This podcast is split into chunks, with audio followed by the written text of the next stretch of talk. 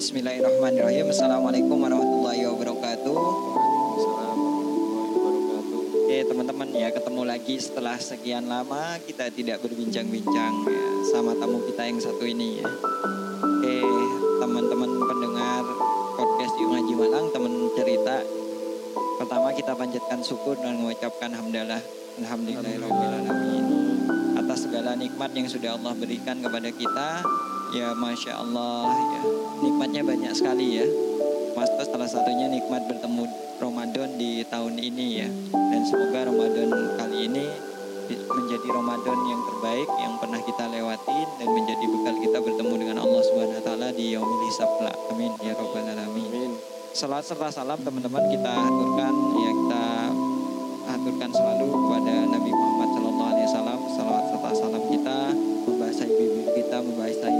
kita dalam kesehariannya sebagai wujud uh, rasa cinta kita kepada Nabi.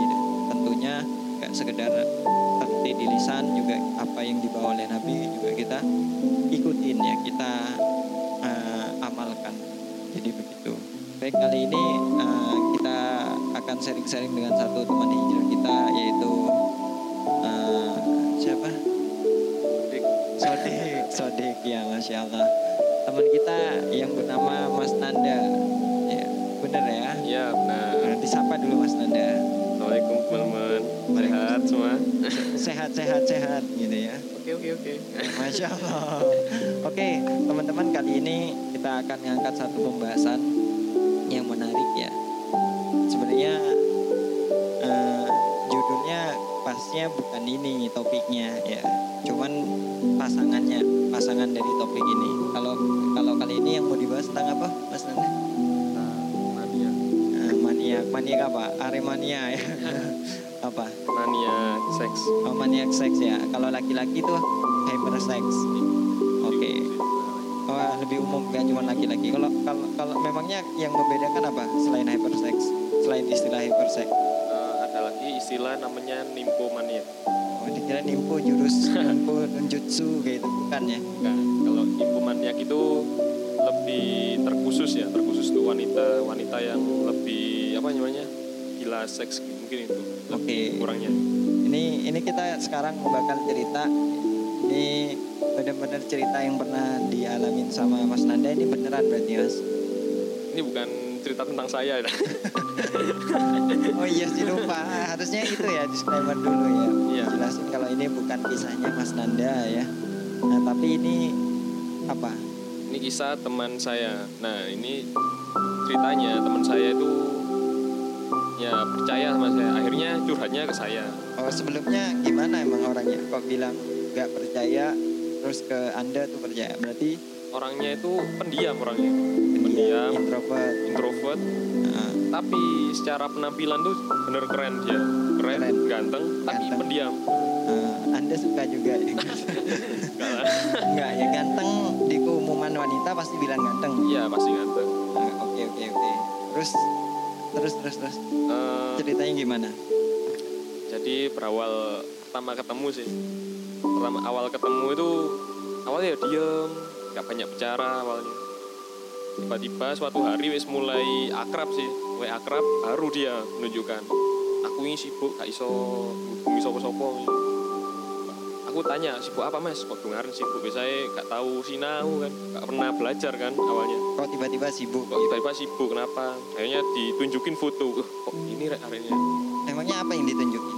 foto Foto wanita- pembunuhan? Enggak lah. Oh enggak. foto wanita yang setengah telanjang lah. Setengah telanjang. Iya. Telanjang atas bawah. Ya waktu yang Yang atas pernah ya. Yang ditunjukkan ke saya kadang-kadang yang atas, kadang-kadang yang yang bawah Itu foto asli tanpa sensor. tanpa sensor itu. Dia foto sendiri dan itu beberapa foto yang ditunjukkan saya, bukan hanya satu foto. Itu ceritanya ketemunya gimana? Kok Anda terus punya teman kayak gitu? Awalnya kan gitu apa? Saya itu kan pelajaran, ada suatu pelajaran. Lah nilai saya itu D. Otomatis saya kan harus ngulang kan. Nah, ketika Ini ngulang kuliah ya. kuliah. Nah, Nah, ketika ngulang ternyata di kelas saya itu campur, campur apa namanya? angkatan, ada angkatan. dikira, dikirain nasi campur. Oke oke oke terus Nah, campur angkatan. angkatan. angkatan ada angkatan 12 ada angkatan 13 Oh, 14 Saya kira anda yang 15, paling, 16. saya kira anda yang paling tua. pikir saya juga gitu kok kira saya yang paling tua ini kan waktu itu kan sudah menginjak TA kan saya kira saya yang paling tua TA ternyata itu apa? tugas akhir saya. ternyata malah saya yang paling muda Mas, masa paling muda? iya yang paling muda itu angkatan 16 yang paling tua angkatan 12 Anda apa angkatan? 19 16 saya Oh, paling muda ya. paling muda waktu itu Oh, berarti ini orang luar ya yang masuk ke kelas Mas Nanda? ya orang inputan Inputan. input Input istilahnya ya. Oke oke. Terus terus terus. Nah itu awal ketemu terus satu kelompok mungkin. ya satu kelompok ketika itu presentasi kan nah itu satu kelompok sama dia Terus terus. nah dia itu presentasi itu bingung mau ngomong aja bingung akhirnya nggak ngomong sama sekali presentasi Akhirnya kita bisa ambil pelajaran Nah. orang ganteng nggak mesti lancar ngomongnya. nggak Oh. ambil pelajaran bahwa kadang-kadang orang diem itu malah rahasianya lebih banyak Oh rahasianya. atau bisa Misterinya jadi ya. Orang diam malah apa namanya rusaknya lebih nemen. Oh. lebih parah mungkin Oh, terus anda oh, bilang orang alim itu? Ya nggak semua sih. Oke oke terus terus terus. Kan kan tadi diliatin tuh ya. foto. Itu sering ya berarti? Eh, setiap dia setelah kegiatan. Hah? nah biasanya ih aku mah aku habis sama ini.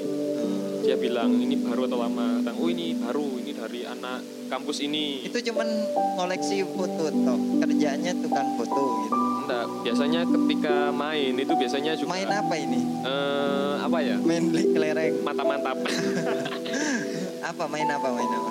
Eh, waktu berhubungan intinya. Ini berhubungan. sedih. ya ya lewat WA berhubungan. Gimana Nge-seks ya? nge-seks, ya. Hah? Nah, ketika berhubungan seks itu dia ya setiap main itu dia video, video jadi dia ngoleksi videonya sendiri. kalau maaf ya teman-teman pendengar ya bokep lah gitu ya tapi dia gak ngoleksi bokep download ya atau di internet mengoleksi videonya orang lain, tapi videonya dirinya sendiri. Hasil produksi sendiri Iya, produktif dong. oke kacau banget ini ya orang ini terus terus terus Nah, ini dan setiap ganti pasangan, bukan setiap ganti pasangan, setiap main itu pasti ada dokumentasinya. oke Bun. Istilahnya Nah, kayak terus? dia itu mengenang itu, kayak oh tanggal segini saya pernah main sama ini ini ini. itu hitungannya sehari berapa kali biasanya Kalau yang waktu saya kenal waktu itu ya biasanya masih wajar lah mas ya. Oh masih wajar ngeri kali ya oke Masih seminggu dua kali tiga kali lah. Mas. dua minggu ah, seminggu dua sampai tiga kali. dua sampai tiga kali Kalau Emangnya lagi apes ya sekali seminggu. itu kalau apes Kalau Terus? bukan apes ya, kalau lagi sepi atau gimana ya. oh lagi gak dapat mangsa gitu Nggak ada mangsa ya. Ta- Tapi pertanyaannya gini sekarang, kalau itu dibilang wajarnya seminggu tiga kali, berarti ada yang lebih parah dong. Ada ya. Pas kapan? Ketika itu pernah dia cerita itu kalau dulu apa ya? Ketika lagi intinya lagi pengen-pengennya lah intinya. Dia itu bisa sampai sehari itu 3 sampai 5 kali. Tiga sampai sehari ya, Sehari. bukan seminggu. Bukan seminggu lagi sehari. Parah banget ya berarti. Parah? Berarti korbannya banyak dong. Eh, bisa banyak mas. Soalnya kan dia juga dari luar kota kan. Otomatis yang di kota asalnya, di kampungnya aja ada tuh. Itu ceritanya gimana kok sampai jadi maniak seks? Berawal dari awalnya itu dia kan SM ini cerita dari dia ya waktu SMP dia itu berpengaruh lah di apa di golongannya Oh, di golongan Akatsuki. Oke, terus terus. nah otomatis kan dia kan banyak yang kenal kan oh ini anu ketua Akatsuki Intinya gitu lah ya. Terus terus. nah ketika itu banyak kan banyak cewek yang kenal banyak yang banyak dijak apa namanya jalan Oke. berawal dari situ nah dia mulai mengeluarkan jurusnya jurusnya itu eh, kalau ketemu cewek ya itu biasanya dimanjain maksudnya dimanjain tuh kamu mau apa ya wis tak belikan Oh, jadi kayak Ya. materi kemarin ya politik kita. Oke, gitu sampai bener-bener dapet ya. dari ya kalau pertama kan jalan tapi itu bukan status pacaran mas itu masih teman Tanpa status ya. pas status teman wes teman Temen tapi mesra. TTM Hmm. atau hubungan tanpa status. Ya dia berhubungan tapi nggak ada statusnya nggak ada status Oke. tapi tetap berhubungan. Itu dari sejak SMP berarti banyak dong SMP itu udah. Kalau dibilang nggak wajarnya itu yang lebih parahnya pas waktu kapan? Ketika dia cerita ketika kuliah waktu maba-maba kan namanya maba kan biasanya ketemu cewek baru apalagi ketika di Malang kan. Tambah ganas ya ya beberapa dari berbagai kota kan ngumpul di kampus di Oh, Malang. jadi dia menyebarkan ini iya itu. keturunan. Terus terus. Nah di situ mulai kenalan kenalan. Tapi korbannya nggak ka- kalau kalau itu kan baru kuliah. Ya korbannya kan otomatis yang sekampus. Sekampus. Bahkan di luar kampus juga. Juga nggak nggak dikit ya? Nggak banyak. banyak mas. Banyak. Oke oke oke. Terus ya kalau yang paling parah kalau tadi Iya. tingkat wajarnya kayak gitu yang paling parah itu kan tadi disebutkan sehari nyampe lima kali.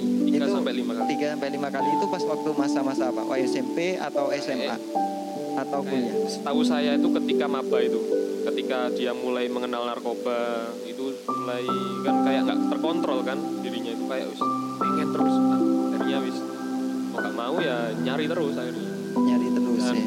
mungkin ketika SMP itu sudah pernah merasakan sekali nah ya ketagihan ketagihan akhirnya kan nyoba tapi kan kalau masih SMP kan masih was-was kan takut anu lah masih SMP kan.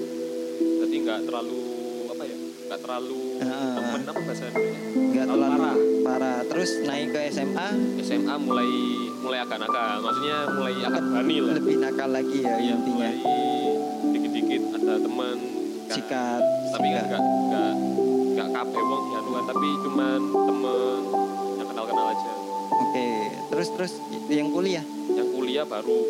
Parah banget ya. Kenalan baru kenalan langsung baru kenalan ya langsung Iya. dikasih kehormatannya. Iya kan kalau biasanya dia ceritanya itu biasanya ceweknya udah nggak perawan biasanya oh memang udah gak udah perawan nggak perawan.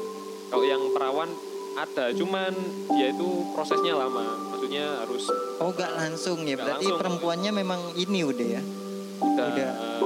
udah pernah merasakan juga. Jadi langsung connect gitu? Connect mas. Kacau kacau banget. Kacau kayak banget. magnet lah ya kalau ketemu kutub utara sama selatan. Oke kalau Mas Nanda jujur pernah diajak nggak untuk jadi kayak gitu? Jadi maksudnya jadi yang tidak- yang nakal kayak gitu juga buat ngelakuin yang kayak gitu? Dulu SMP itu saya pernah diajak sama perempuan sih. astagfirullah. Terus? Waktu itu ya namanya masih SMP mas. Nggak nggak nggak terlalu paham lah gitu. Oh akhirnya. gak peka ya? Ya peka. Ya Oh. paham ya paham lah. Paham kalau diajak itu cuman aku kan masih takut ya akhirnya nggak nolak. Oh karena takut ya masya Allah takut karena Allah ya. Itu Nggak, karena takut karena hamil. Takut karena hamil itu ya. masih belum hijrah ya. Karena belum benar-benar paham ya pemahaman. Itu masih masih, masih pacaran pacaran lah. Nah, tap- tapi ketahuilah ya teman-teman pendengar podcast Yung Haji Malang ya. Kalau kondisi kejepit kayak gitu terus kita benar-benar berpegang teguh karena takut kepada Allah Subhanahu Wa Taala sehingga menolak karena takut karena Allah itu balasannya surga lah. Masya Allah banget. Terus itu SMP SMA pernah? SMP saya mulai hijrah itu bukan hijrah ya mulai belajar Islam itu mulai kelas 3 akhir. Ketika itu mulai tiga akhir apa itu? Eh kelas 3 akhir. Ketika itu mau SMP SMA SMP mau Terus? unas kan dari deket-deket sama Allah ya biar nilainya gede ya. nah, juga sih waktu itu juga mulai kajian kan. Itu mulai dan itu itu saya putus beberapa hari setelah setelah anniversary ke satu tahun Oh. itu berat banget sebenarnya cuman ya wis lah Oh tapi sejauh ini belum pernah ngelakuin yang kayak tadi temen anda itu nggak pernah saya Gak pernah. Terus ketika SMA pernah ada yang ngajak buat gituan? Eh, kalau SMA full saya nggak pernah apa ya istilah- Ketemu sama yang gituan ya? saya jarang deket cewek sih maksudnya modus-modus cewek. Udah enggak ya? Nggak. Oke, karena udah berubah ya cara berpikirnya. tapi kalau ngobrol sama cewek sih sering Ya, biasa aja ya normal. Biasa. Oke. Terus kalau yang kuliah temen tadi itu pernah nggak ngajak eh, Mas Nanda buat ngelakuin yang kayak gitu ke perempuan? Eh, dia itu Yang temen tadi loh, yang temen temen tadi. tadi ya itu nggak nggak pernah ngajak sih cuman dia itu selalu laporan kalau semuanya jam satu malam sama temen nah itu ngirim foto ke saya Ngirim foto ya. Foto Foto bisa. yang pernah dapet tuh gimana? biasanya berdua berdua sama cewek saya tanya di mana mas di redor biasa gitu lalu dibutuhin dibutuhin Oh. sama dia Dia ngelakuinnya biasanya di mana? paling sering itu di kontrakan ceweknya kontrakan ceweknya ya. biasanya karena shift malam kalau semuanya ceweknya kerja itu shift malam kan minta jemput biasanya nah itu biasa sekalian nginep di kontrakan ceweknya Oh gitu. Iya. Terus terus terus gini.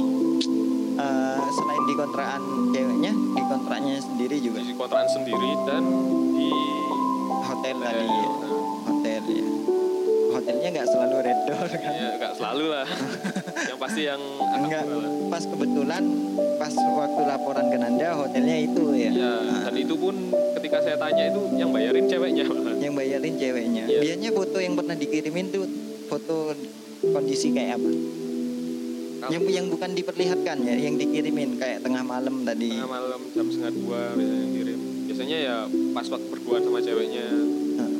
Selfie ya, Itu yang nampak apa biasanya? ya masih normal masih masih berpakaian karena Heeh.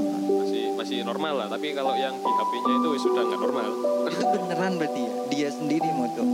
iya beneran Oke, oke teman-teman ya, teman-teman pendengar podcast Yung Haji Malang ya, podcast teman cerita. Sebenarnya dari awal dengerin ceritanya dari Mas Nanda ini campur percaya atau enggak? Kalau kalau ada orang yang hypersex kayak gitu percaya, cuman kalau orang tadi itu yang ngelakuin kayaknya gak, gak, gak percaya banget, gila banget gitu. Karena memang bener bener-bener kalau saya pribadi belum pernah dapat cerita yang kayak gitu. Atau ada orang lain yang cerita tentang kondisi dirinya terus kayak gitu gitu. Nggak pernah kayak gitu. Makanya kan antara percaya atau enggak terus saya coba eh, tanya ke eh, Mas Nanda coba nggak ada chat chat eh, yang tertinggal? Nggak. Kan udah lama ya. Ya udah lama. Nggak nggak nggak komunikasi gitu. Terus tak cek isinya eh, foto yang pernah dikirim tuh ada atau enggak ternyata kan bener-bener ada artinya kejadian ini nyata banget ya dan ini di di Malang malah Wah ngeri banget ya, ngeri banget ya. Kalau yang setahu sejauh ini dapat cerita itu korbannya paling banyak tuh yang mahasiswa apa biasa? biasanya yang sekolah swasta pertama Yang kedua swasta, dia nyari yang perawat biasanya yang perawat. Perawat. Dia nyari yang perawat. perawat ya Karena- tapi bukan berarti bukan perawat terus ngerasa aman enggak Iya juga. enggak enggak merasa aman kenapa kok perawat biasanya itu kan perawat itu lebih paham obat oh kalau suaminya hamil pakai obat ini atau jaga-jaga buat nggak hamil Itu alasannya KB. dia. ini analisis saya Oh, analisis analisis. saya soalnya aku sering lihat itu pernah cerita dia tentang kayak aborsi aborsi itu obatnya ini terus harganya satu juta setengah itu saya tuh Berarti or- orangnya nih yang yang yang bayar uang aborsinya siapa sih perempuan berarti? Atau Kayak- dia? kayak Dia kaya enggak sih? nggak terlalu kaya Biasa aja ya. Biasa aja. Biasa aja. Oke. tapi kalau dengar-dengar dari masa lalunya itu dia foya-foya memang Foya-foya aja. foya-foya Hmm. terutama untuk beli narkoba itu harus ya mau gimana lagi ya kadang narkoba juga mahal kayak mau nggak mau ya Oh, Kalau kalau Mas Nanda ngelihat orang kayak gitu, gak gak pernah nggak pesan pesan nasihat pernah disampaikan? Atau malah ada pelajaran yang bisa diambil? sebenarnya jujur ya aku belum belum apa ya timingnya belum tepat mau ngasih tahu itu. Nah, timingnya belum tepat. Maksudnya kalau ngasih ngasih apa namanya nasihat ya bisa aja cuman menurut aku timingnya belum tepat. Soalnya lagi lagi lagi di atas lah anggapannya lagi apa lagi asik-asik lah kalau dia baru dapat masalah baru saya mungkin masuk nasihatnya Oke, masih belum dapat nasihatnya ya. belum dapat timingnya Nah, karena karena kalau kita pahamin ya teman-teman pendengar juga terkadang kalau dalam nasihatin memang harus dinasihatin tetap tetap. gitu. Cuman memang harus dilihat timingnya sih. Gak semuanya orang dalam kondisi ya. Mungkin kita sering dengar artis lagi puncak-puncak naik daunnya terus bisa dinasehatin terus langsung hijrah. Itu ada yang kayak gitu, ada yang malah sebaliknya. Ada yang ketika dia bisa benar-benar titik baliknya ke Allah Subhanahu wa taala dalam kondisi dia banyak masalah gitu, butuh sandaran, butuh solusi. Sejauh ini Mas Nanda sebenarnya pengen ikhtiar buat nasehatin tapi ngelihat ya. Nah, kalau kita sih jujur gak, gak bisa menghakimin eh, Mas Nanda ya. Kenapa kok diem? Karena Mas Nanda sendiri yang tahu kondisinya pada waktu itu.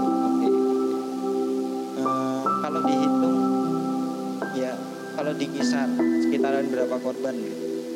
saya pernah tanya gitu sih dia jawabnya lupa aku berapa kali Lupa ya. Kemungkinan Lupa, dari ya. saking saya wis banyak lupa itu wis ya banyak mas banyak ya ya? Oke, teman-teman pendengar ya, eh, podcast Yung Haji Maklang. Di sini kita banyak pelajaran ya. Termasuk yang ini mungkin ada nggak sesuatu yang dia mungkin ceritain ya. Kan saya gak, gak yakin sih orang itu dalam kondisi maksiat pun terkadang ada kondisi sadarnya. Terus dia nyampein sesuatu kayak eh gak boleh gini, gak boleh gini. Atau pernah nggak nyampein dia? Eh, dulu pernah bilang ke saya aku itu pin tobat di sana wis aku pingin mandek cuman iku mang itu tadi saya tuh belum bisa meninggalkan belum bisa meninggalkan seks masih itu maka dari itu dia itu apa ya usahanya itu ya minimal seminggu sekali akhirnya Oh, dari sekian korban itu ada nggak yang bukan cerita yang menarik sih, ada yang sangat rumit banget nggak? Kan tadi sempet cerita tuh di atas media oh ya yang yang dari Surabaya itu gimana gimana? Oh itu itu ceritanya gini. Dulu itu kalau nggak salah ya itu itu teman satu kampung dia. Nah akhirnya dia pacaran. Nah ketika pacaran dia kan masih perawan yang cewek. Nah itu mulai dirayu pelan-pelan. Iya. Kaum apa namanya kebutuhan dia di- dipenuhi. Ketika Oke, sudah terus? mau diajak eh, berhubungan. Nah itu baru dia main kan akhirnya dapat perawannya nah ketika dapat perawannya itu kayaknya ceweknya ini sudah apa ya sudah Ketagihan juga. ketagihan kayak Dan ngerasa enak ketika ngelakuin sama dia. ya karena kenapa kok enak sama dia karena dia yang mecahin perawannya mungkin itu yang Mungkin ya. saya dapat ya Nah, terus terus efeknya kenapa? Jangka panjangnya? akhirnya dia itu apa ya kayak nyari terus meskipun teman saya ini ganti nomor dia itu terus nyari nomornya pertama Buat kedua buat ngubungin ya. buat ngajak bukan Buat lagi buat ngubungin lagi ngajak tapi ngajak ngajak, iya. nge-sex ya. Terus terus sampai sampai beberapa bulan eh awal 2019 nggak salah. Kalau nggak salah ya itu ceweknya itu nikah kalau oke terus? Nah, meskipun keadaannya sudah nikah pun ceweknya itu masih nyari teman saya ini. Bahkan meskipun udah punya suami ya. sudah punya suami bahkan dia itu rela apa namanya ke kota Malang ini. Kan dia ceweknya kan di luar kota. Rela ke Malang untuk berhubungan seks lalu pulang cuma itu aja. Berarti pernah kejadian dong kayak gitu? Atau cuman dia cerita kalau dia PKWS di mana pun tak datengin? Dia cerita juga gitu cuman dia itu berani loh ini loh chatnya. Tapi saya wis gak mas lo chatnya sampean. Saya pernah nolak lihat chat tapi dia wis iki loh chatku dulu lek gak percaya. Oh, karena dia pernah mau nunjukin saya. Sampai segitunya ya? Oke itu kenapa kalau menurut Mas Nanda selain karena tadi ngerasa enak ya kenapa kok apakah memang kayak gitu ya? Per- perempuan itu kalau udah kondisi perawannya hilang sama orang itu bakal diinget ya berarti? Eh, kalau saya sih karena saya belum berpengalaman ya jadi saya nggak Hmm. nggak tahu juga sih. Cuman saya kesaksiannya dia itu gitu. Oh jadi gimana gimana maksudnya? Jadi kesaksian? kesaksiannya dia itu kalau semuanya dia mencain apa namanya kalau cewek itu intinya pernah nge sama dia. Kalau cewek itu perawannya dipecahkan oleh seorang laki biasanya cewek itu nggak akan lupa sama laki yang mecahin perawannya itu. Dan itu memang benar-benar ada sih iya. gitu. Beneran. Oke teman-teman, ini kasusnya ngeri banget ya. Kalau saya sih dari tadi tuh diceritain di atas sepeda sama Mas Nanda nyampe nyampe ke Rumil Yung Haji tuh geleng-geleng kepala saya tuh gelisah, nggak tenang karena pertama ya istri saya perempuan, anak saya juga dua perempuan. Wah ini gimana ngerasa agak-agak aman tuh gitu. Di satu sisi juga di Malang itu banyak mahasiswi mahasiswi makanya kan sempat terpikir tadi ya udah Mas Nanda ya, itu kan udah berlalu lama kayak gitu dan kita udah gak tahu orangnya yang moga aja selesai kan kayak gitu ya. Iya, udah tobat udah berhenti ya kita harapannya gitu. Ya, namun bukan berarti ya cuman itu saja. Kita malah kalau saya pribadi mikirnya kemungkinan juga ada orang yang lain yang semisal juga mungkin. Maka, dan juga kita mau langsung nyentuh dakwah ke mereka juga butuh akses kan kayak gitu. Maka yang paling memungkinkan ini adalah me- memberikan woro-woro kepada muslimah kepada para eh, mahasiswi atau perempuan lah kayak cuma mahasiswi aja yang ada di Malang untuk hati-hati terkait terkait ajakan-ajakan kayak gitu ya. Iya, jadi banget. Nah, kalau kalau nasihat Mas Nanda buat teman-teman yang perempuan tuh gimana? Kalau sekiranya ngadepin yang kondisi kayak gini? Intinya jangan gampang anu sih, jangan gampang diajak kenalan. Dan gampang. ya? Soalnya teman saya tuh bisa deket karena kenalannya itu. Hmm, Dia kan kenalan itu pakai aplikasi kan, Tantan namanya. Oke. Nah itu kan sekali kalau ke, dia dapat biasanya malam langsung dijak ketemuan Oh, di, dia memang benar-benar memanfaatkan aplikasi itu ya. manfaatkan makanya kenapa kok dia bisa kena ke kampus lain itu karena aplikasi Karena aplikasi. ya Oh, jadi aplikasinya otomatis detect orang-orang terdekat. orang ya? yang sama-sama pakai aplikasi itu.